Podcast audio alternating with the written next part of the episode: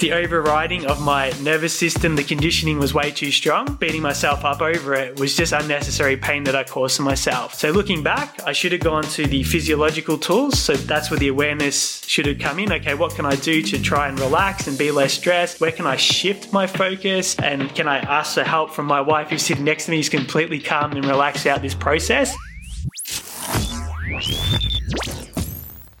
A big part of the personal brand journey is building up the asset of you as a human being, getting more resourceful, better at your craft, healthier, more capable, so you can bring more value to the wider community and have a bigger impact. There's select areas of your life that you're working on right now, and I've got mine, and I want to share a story about when it doesn't work. Last Wednesday was my wife's birthday, and we had this amazing, beautiful day planned.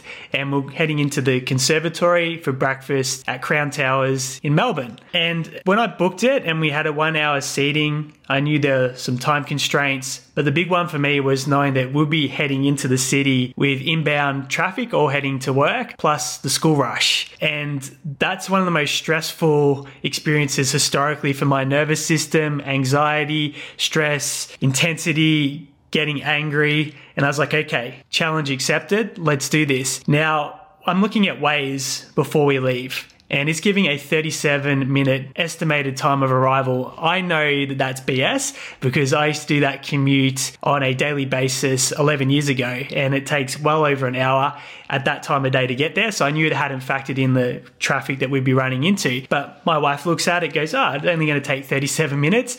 Her birthday, she gets to call the shots despite my encouragement. Hey, let's leave a little bit earlier because we'll have to find parking, all these things. And immediately my nervous system starts to get jacked up. And I just eliminated caffeine a couple of weeks ago. So this is out of my body. So I'm like, this could be a good test to see how I go in a historically stressful situation without those stimulants and other things that might be amping me up a little bit. So we get in the car and immediately I'm fixated on the arrival time, knowing that we're probably going to run into some traffic and naturally what you focus on expands.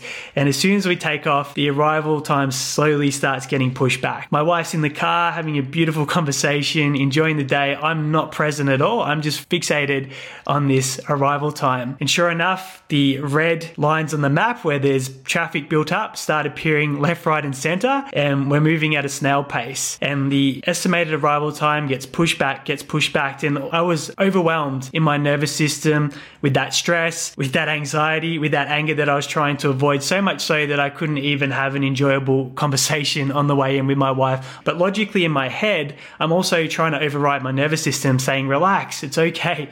And then I'm getting mad at myself that I can't override all this stress and tension that's in my body. And it was this self beating up cycle that I sat in the whole way. We did end up arriving exactly on 9.30 to take our sitting at the table. So in the end, nothing mattered. And I knew this in my logical brain, but it also shows how sometimes you can't override your nervous system with logic. And I've been given some tools, and someone who I follow and study their podcast is Andrew Huberman. And he talked about this physiological sigh if you're feeling stress or anxiety, which is where you basically do a double inhale and a long exhale. And it's supposed to disrupt the body's physiology and can help you move out of that state. Now, I pushed all these tools to the side and was just purely fixated, as I said, on that ETA and beat myself yourself up. Now, what's the message in this story in relation to your personal brand? So, no doubt there's going to be areas of your life that you're working really hard on to improve. And you're going to have stories, conditioning, past experiences that come up and influence what happens sometimes, even though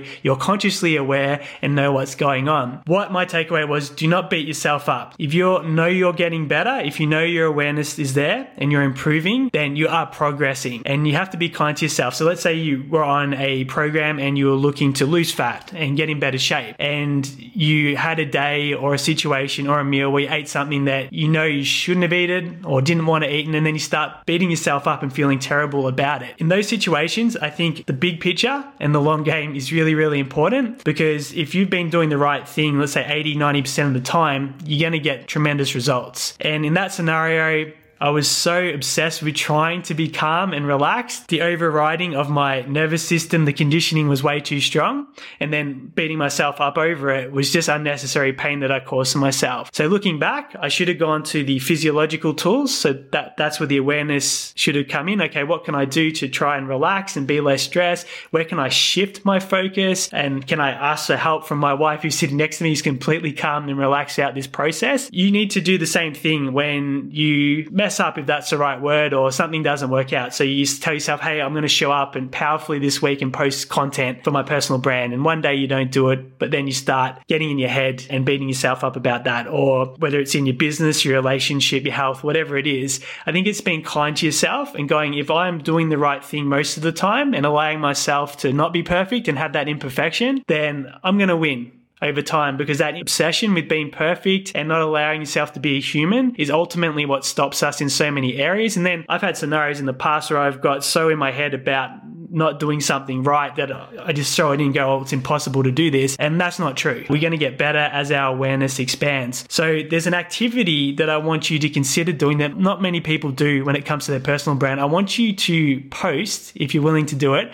on social media something that didn't work. So you had an intention, you had a goal, you had an outcome you wanted to achieve, and you didn't follow through, or you didn't do what it is that you said you'd do, and share it and just talk about that imperfection and show that human side. I think that's a really powerful way to make it okay for people to be on a path and to have something not go to plan, then recalibrate and get back on track. So that's your action item for this episode as you go along and make the internet a better place with me and join me on the journey. If this episode was helpful or if you enjoyed it, one of our earlier conversations, make sure you're following the show. That would be greatly appreciated. And also leave a five star review